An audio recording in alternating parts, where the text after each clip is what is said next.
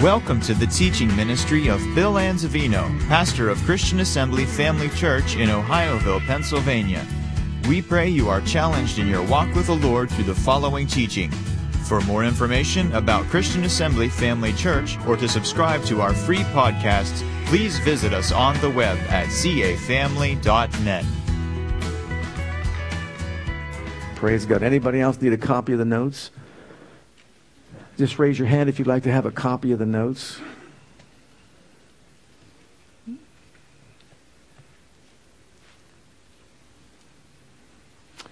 God's words are life to us and health to all of our flesh. Psalm 107, verse 20 says, He sent His word and healed us and delivered us from our destructions. Thank God for His holy written word. I mean, I don't know how it gets any better than that. I mean, when I'm thinking about my son wouldn't be here, if it were not for the Word of God and faith in the blood of Jesus Christ and the stripes that He bore for us. What can you say? Thank God for it. Amen? Everybody ready? Let's hold our Bibles to heaven and say, Thank you, Father, for your holy written word. It's a lamp to my feet and a light to my path. Your words are life to me and health to all of my flesh. I have what your word says I have I am what your word says I am. I can do what your word says I can do. Holy Spirit, anoint my ears to hear, my heart to receive, and my mind to be open to the knowledge of the truth that makes me free. Quicken me according to the word. Change me from glory to glory. And I boldly say, I will never ever be the same again.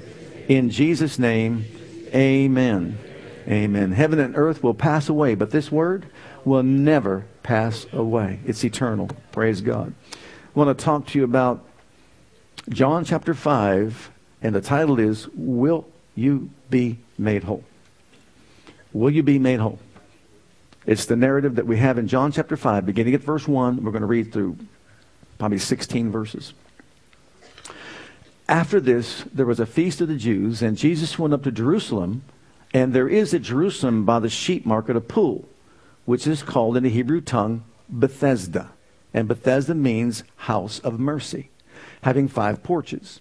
In these lay a great multitude. Notice that. A great multitude of impotent folk, blind, halt, withered, waiting for the moving of the water. For an angel went down at a certain season into the pool and troubled the water. Whosoever then first, after the troubling of the water, stepped in was made whole of whatsoever disease he had. And a certain man, notice it's a certain man, not somebody made up, was there, which had an infirmity thirty and eight years. When Jesus saw him lie and knew that he had been now a long time in that case, he saith unto him, Wilt thou be made whole? Notice the question. Will you be made whole? The impotent man answered him, Sir, I have no man when the water is troubled to put me into the pool, but while I am coming, another steppeth down before me. Jesus saith unto him, Rise, take up thy bed, and walk. And immediately the man was made whole, and took up his bed and walked. And on the same day was the Sabbath. The Jews therefore said unto him that was cured, It is the Sabbath day. It's not lawful for thee to carry thy bed. He answered them, He that made me whole, the same said to me, Take up thy bed and walk. Then asked they him, What man is that which said unto thee, Take up thy bed and walk?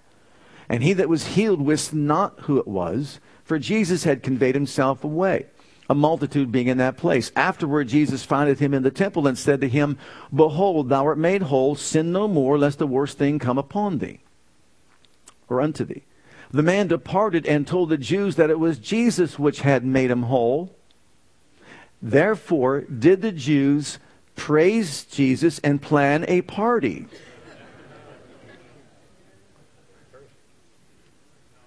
It doesn't say that. I mean, the man that hasn't walked in 38 years, he's paralyzed from his waist down. Oh, no, they persecute Jesus and sought to slay him because he had done these things on the Sabbath day. It's okay to plan his murder on the Sabbath day, but not to heal a paralytic, right? Someone with a palsy, someone who can't walk. Hmm, something wrong with that picture? I would think so. Uh, God's will, in my opinion, what I believe the Bible teaches, has already been established. It's been revealed to us in Scripture. And it is the will of God that every single one of us be brought back to a right condition in spirit, in soul, and in body.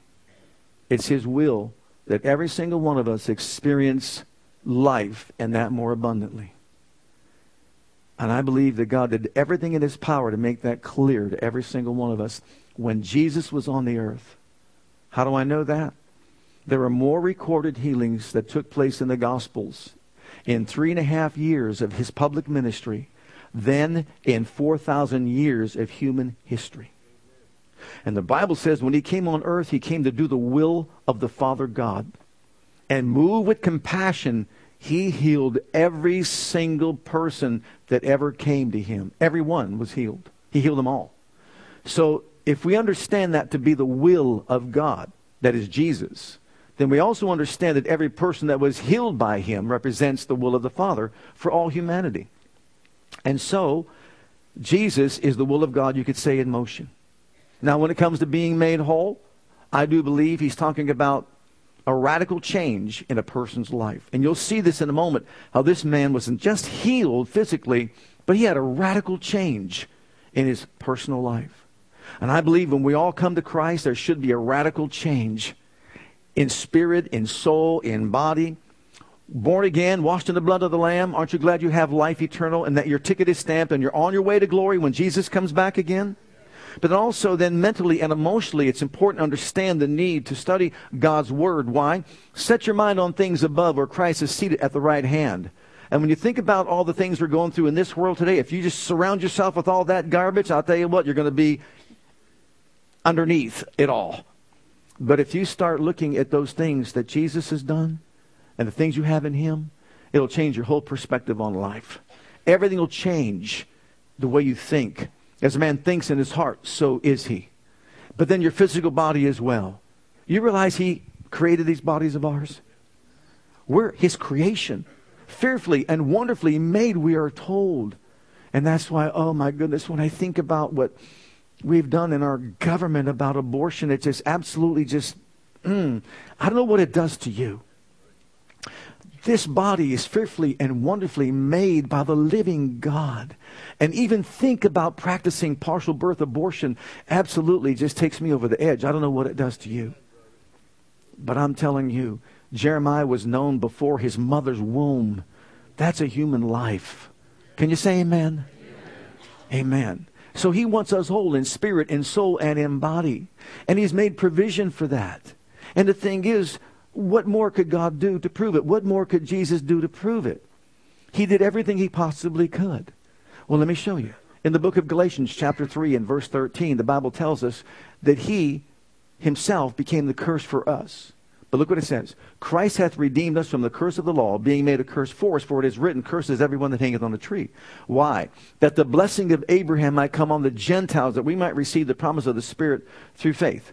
So through Jesus Christ, we see that we've been redeemed from the curse of the law. Someone says, well, that's just the Jews redeemed from the curse of the law. Well, that's true. But why? That the blessings of Abraham might come on who? The Gentiles. Notice, it's not the blessings of the law, but the blessings of Abraham, because Abraham was before the law. So whatever God promised Abraham belongs to all the Gentiles as well. Can you say amen? So we're blessed with faithful Abraham. He's going to bless you coming in, when you're going out, in the city, in the field, in the basket, in the store. When you lie down, when you rise up, you are blessed, you are blessed. And why are you blessed? To be a blessing everywhere you go. Not to be selfish with it, but to be a blessing everywhere you go to the people that you come into contact with on an everyday basis. So if he didn't want us delivered and set free, he wouldn't have redeemed us from the curse. He became the curse. He became sin. He became sickness. He became mental anguish for us on that tree to deliver us from that. And if you study that out, the curse of the law included every sickness and every disease, known, unknown, named, unnamed, written, unwritten, he redeemed us from. Now, secondly, in Romans 8, 31 and 32, look at these verses. If God did not want us well, he wouldn't have done this. What thing, what shall we say to these things? If God be for us, who can be against us? He that spared not his only son, but delivered him up for us all, how shall he not with him also freely give us all things? So the greater would be giving us Jesus. The lesser would be healing us, helping us. If he didn't want to help us, he wouldn't have sent Jesus. So if God didn't want us to be well, he wouldn't have sent Jesus to do it. So God wants us well. Jesus wants us well. If Jesus didn't want us well, he would have not died on the cross. No one made him do, nothing was done apart from his will. And you realize it was his will to go to a cross where he suffered and died, became the curse, became sin, became mental anguish and disease. He came, became all that on that tree. And the Bible says that the Father himself, Jehovah God, laid on him the iniquity of us all and the diseases of us all. With the stripes that he placed upon him, we were healed, it says.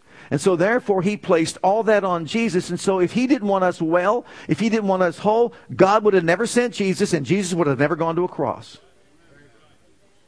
But I've read my Bible and it says that's exactly what he did.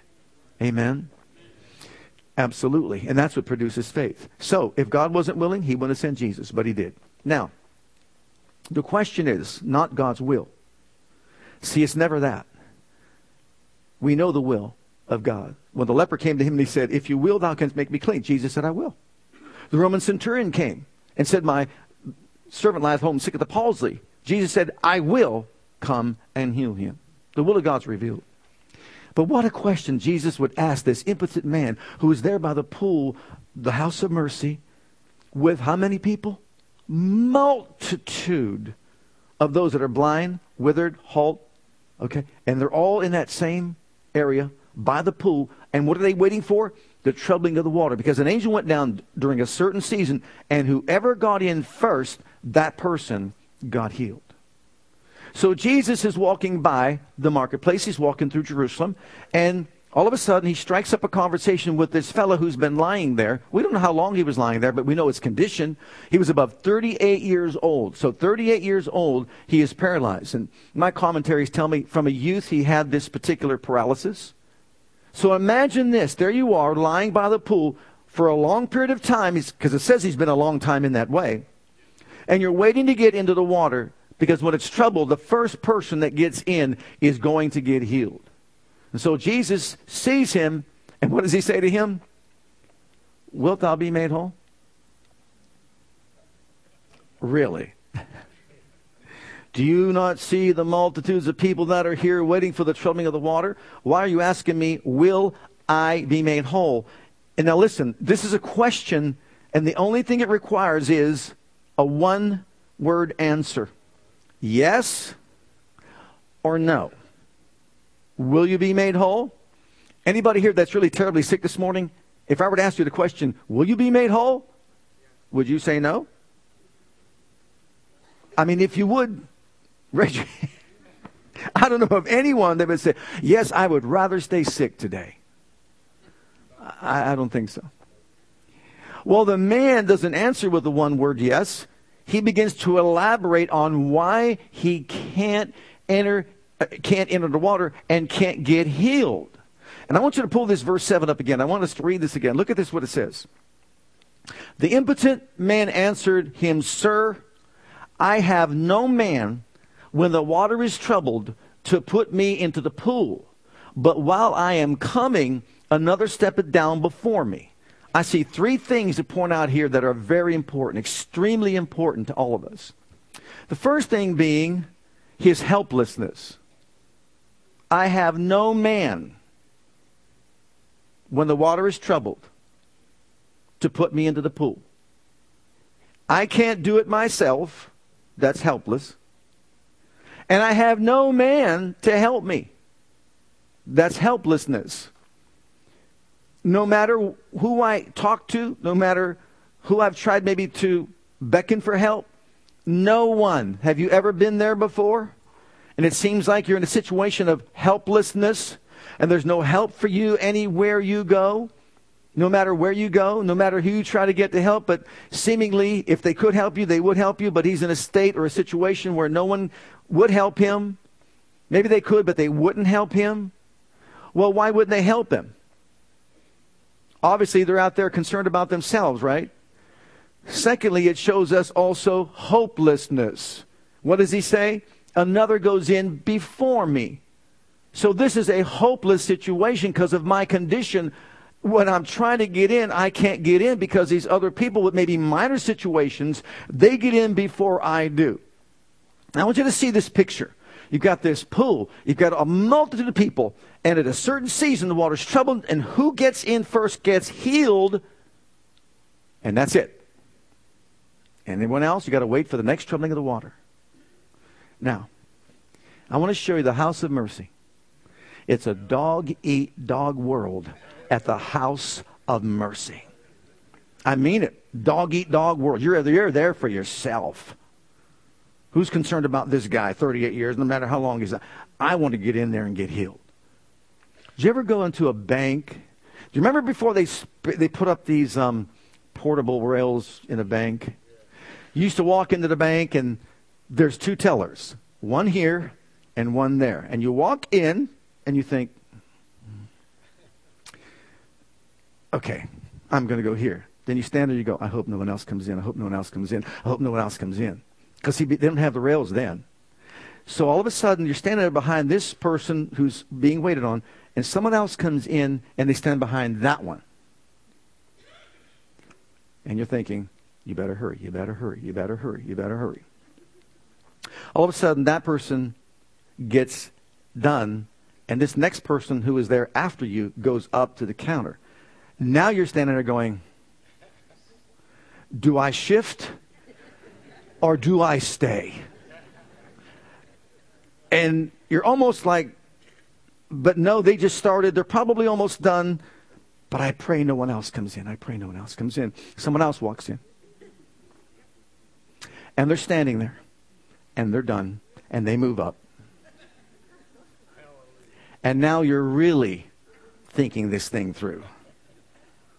I'm doing it. You make the, you make the decision.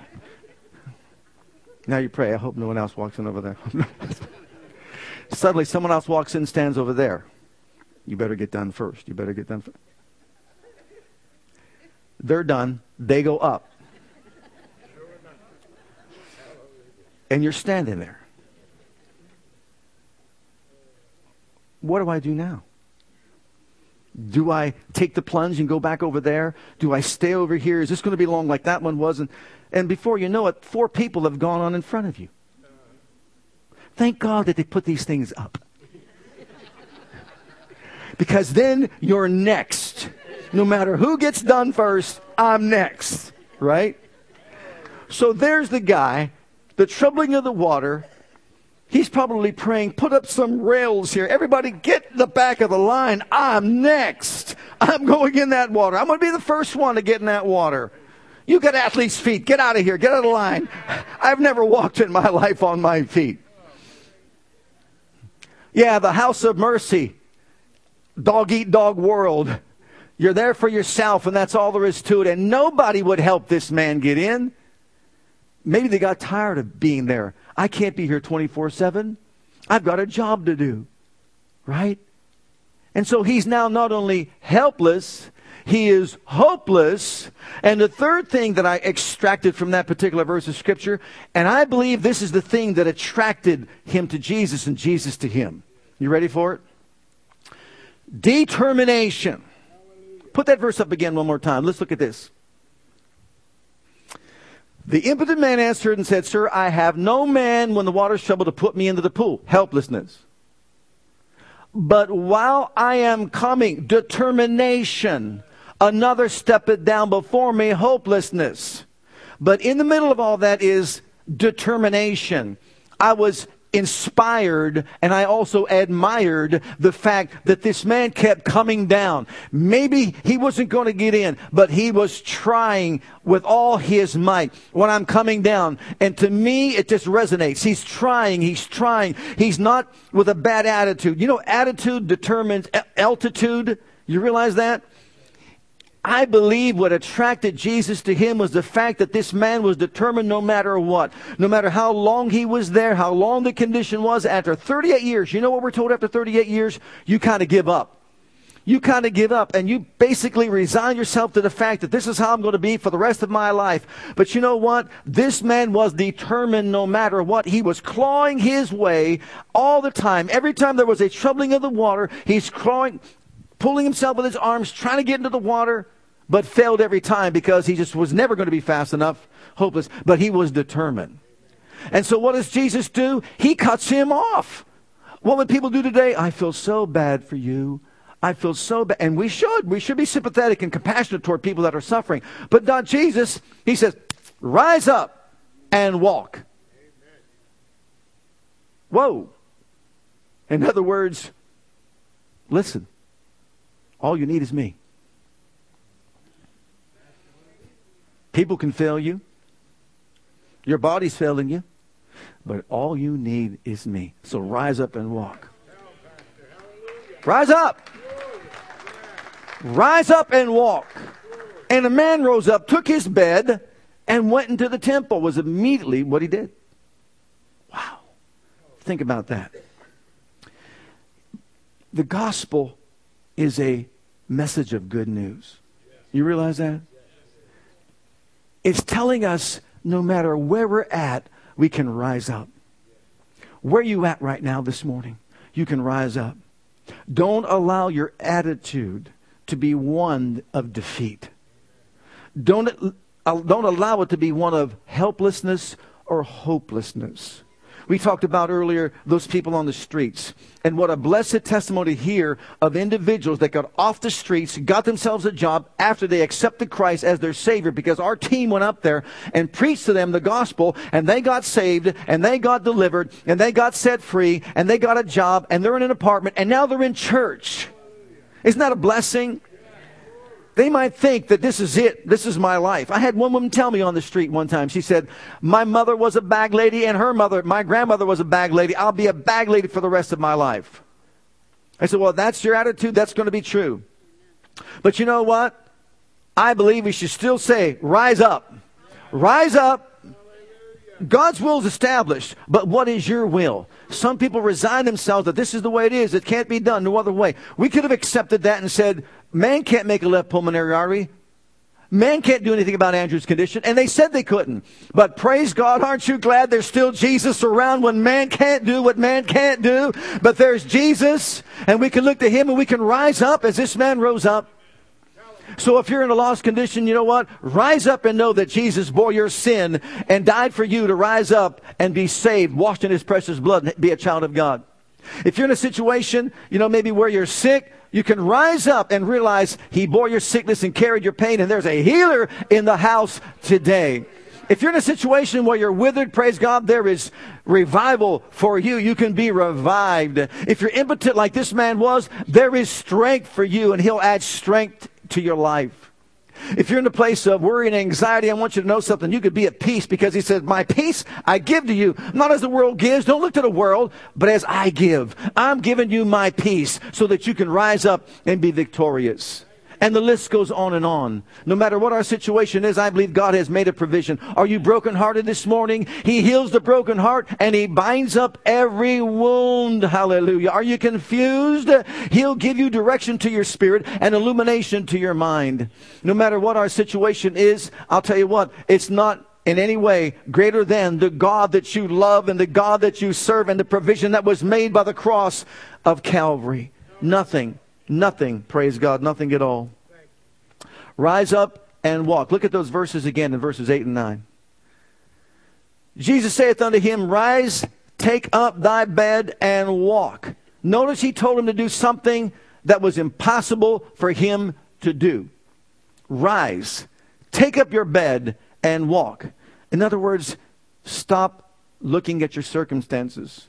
Stop observing the people around the pool. Stop sitting there thinking, oh, wouldn't it be nice if I was the one on this day that would be in the water when the water is troubled. Stop thinking about that and start realizing this. I'm not bound by the troubling of the water. My God's bigger than the troubling of the water. I'm going to rise up to a place of understanding where I recognize and I know I can go directly to Him. Praise God. I could look to Him and believe that He will do for me what He said He would do for me in His holy written word. And that's exactly what Jesus was saying. I'm the troubling of the water water, he was saying, Not though over there by the angel, I am the troubling of the water. I'm coming to deliver you from your trouble, and I'm come to set you free. So he rose up. Immediately the man was made whole, took up his bed, and walked. And the same day was what? The Sabbath day. Oh, think about that. Whenever he did something on the Sabbath day, the Jews absolutely wanted to crucify him. And they ended up you know, saying too that it was done. But how about this? This man, in the beginning of the story, in the narrative, is on his bed. His back is on his bed. After he met up with Jesus, his bed was on his back. And he was carrying it into the temple. Did that strike you when you read that he was in the temple? Where did he immediately go? We said there'll be a radical change. You would think this man would get up and go to his family. It was the Sabbath day. He went to the temple. He went there to give God praise honor and glory. I'm telling you, when God does anything for anyone, there's no better place to go to his, but to his presence and say, I want to praise you. I want to bless you. I want to thank you. I want to worship you. And that's exactly where he went. But you see, when he went, he had his bed. And why did he take his bed? It was the only possession that he had. So he brought it with him. Took it with him. Now he's criticized by the Jews, not thank God, not, they're not thanking God that he's walking after all these years. They're criticizing him for carrying his mat, his little bed, his cot on the Sabbath day. That's not right to do. That's against the law. It's okay to plot someone's death and kill someone, but it's not okay. And Jesus was showing them how wrong they were. But there he is. Of course, they asked him who did this. And of course, he said, when he found out that it was Jesus. And as a result, of course, they all the more wanted to kill him. Well, this man was impotent, but his impotence was overcome by the omnipotence of the living God. Is he as powerful today as he was then? Or has his power diminished in any way? Is he still the God of plenty, El Shaddai? Is he still more than enough, or is he not? I believe that He's the same yesterday, today, forever, and always. And there is a healer in the house today. Now we can come here and just sit back and think, here's the pool right here. Here's the pool. Right here. We've gathered together like a multitude and we're sitting around the pool. We worship, we praise, we magnify the Lord. We can sit back and just say, Well, I hope one day I'm going to be the one to get delivered. I hope one day I'm going to be the one to sit, get set free. I hope one day that maybe God will come my way. Jesus is saying to us today, rise up from that mentality and make it known that I am going to receive from the Lord my God this morning and I will be delivered and I will be set free. Have a different mindset. Rise up, praise God. You see, what happens is we get to a place where we listen to the words that we hear and I'm, we're all like this, every one of us. You think when I heard those words in the birthing room when that doctor was panicking because Andrew was born blue, and that his blood oxygen level was in the 40s and 50s, which usually means brain damage, etc. And he, he got a life flight team comes down here at children's uh, at the medical center to fly him to Children's Hospital. And they're saying we believe it's a transposition of the major arteries or who knows what else it could be. And, I'm, and the doctors are panicking. Everybody's going crazy because there's nothing that they can do for him. Here I am with my sixth child. I'm in the birthing room. I want to come out and just, I'm the one that didn't want to know. I never want to know. I don't want to know. I'm going to be surprised.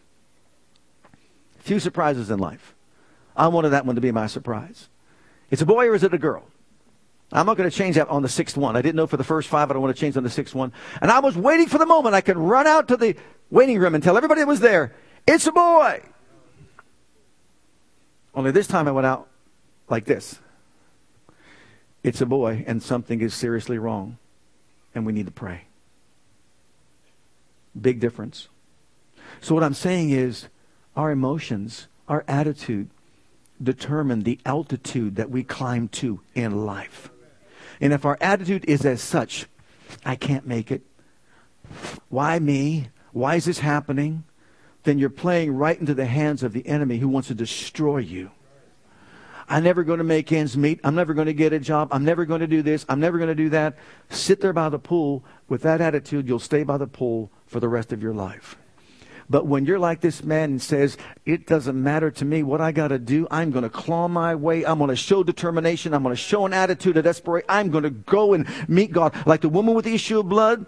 Oh, when she got out of her little cottage and she said, I'm going to find him. I'm going to touch the hem of his garment and I will be made whole. Did she not do that? Blind Bartimaeus sitting by the roadside. Everybody's saying, hush, hush, hush. He says, oh, son of David, son of David, have mercy on me, son of David. They said, hush, hush all the louder. When, when people tell you to hush, when the enemy tells you to hush, shout it out all the louder. Son of David, have mercy on me. He got so loud that when he said that, all of a sudden what happened? They said, Be of good cheer, he's calling for you. Well, I guess so.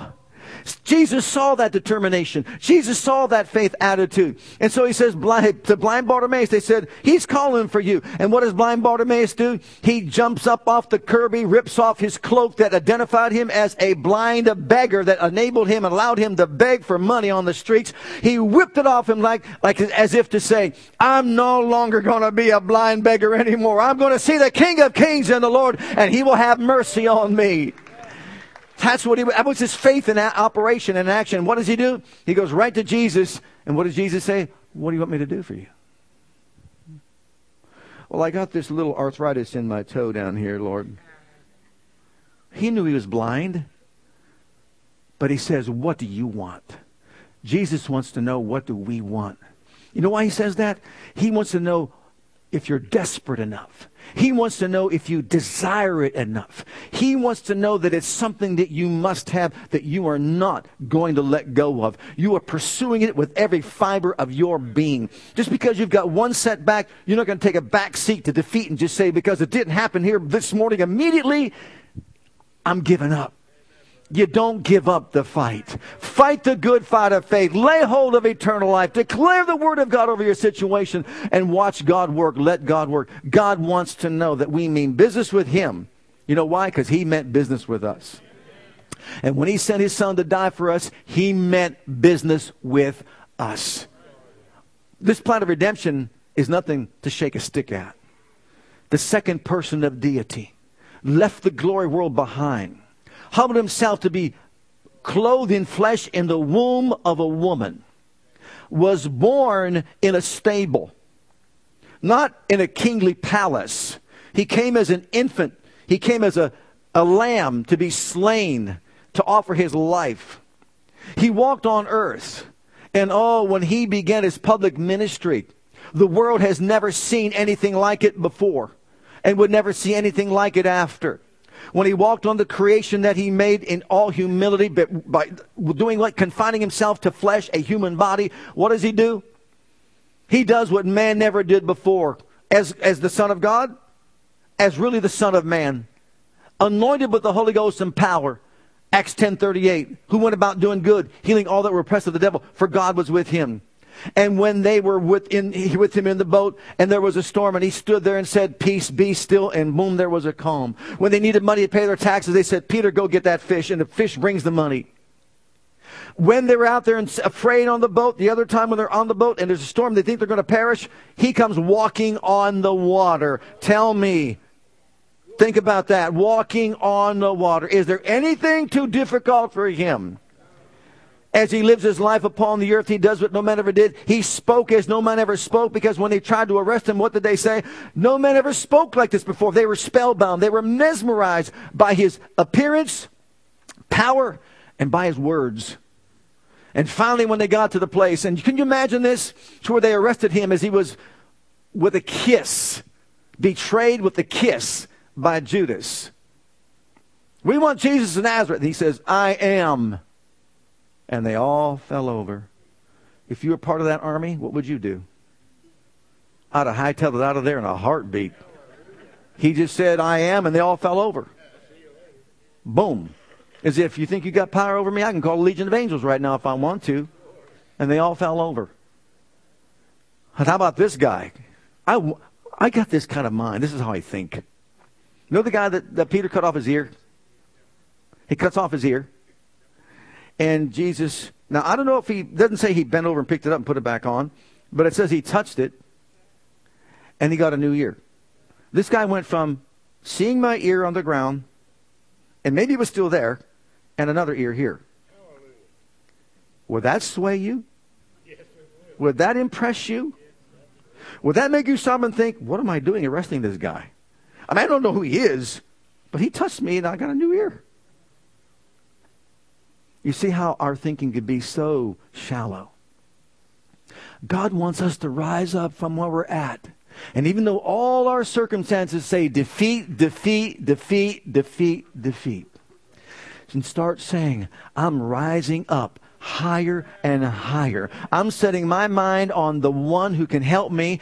I know there's hope in him. I am determined. And like this man rose up and walked and carried his bed on his back, praise God, I'm going to rise up. I'm going to walk with Jesus and serve him and live radically for him for the rest of my life. Hallelujah. Can you say amen? Glory be to God. Well, bless the Lord, oh my soul. Come on up here, praise and worship team. God's will has already been established, but the question is, will we be made whole? What is our will? What do we have to say about it? The provision has been made, the work's been done, and we've got to be determined, just like that fellow was determined. Hi, Pastor Bill here. I want to thank you for joining us today. On behalf of my wife Krista and Christian Assembly Church, I want you to know that we're here to serve you and your family. Whether you have young children or kids in elementary school, if you're a teenager or a young adult, we have a passion to provide a safe and comfortable environment where you can grow in God and build a solid foundation of His love for you. And with that foundation, we encourage you to take the gospel of Jesus Christ with you wherever you go. It is our heart at Christian Assembly to be an outreach, to be the hand of God toward Jerusalem, Judea, Samaria, and the uttermost parts of the world. We want to join as the body of Christ to make one last trumpet call before the final trumpet sound and through a life of worship bring in a harvest of people. With whatever gifts God has given you, we want you to be free to share those gifts and talents. Life is most fulfilled when we share God's love with others. And in all that we do, we want to demonstrate the power of the name of Jesus to the world through a ministry of excellence to God first and then also to you.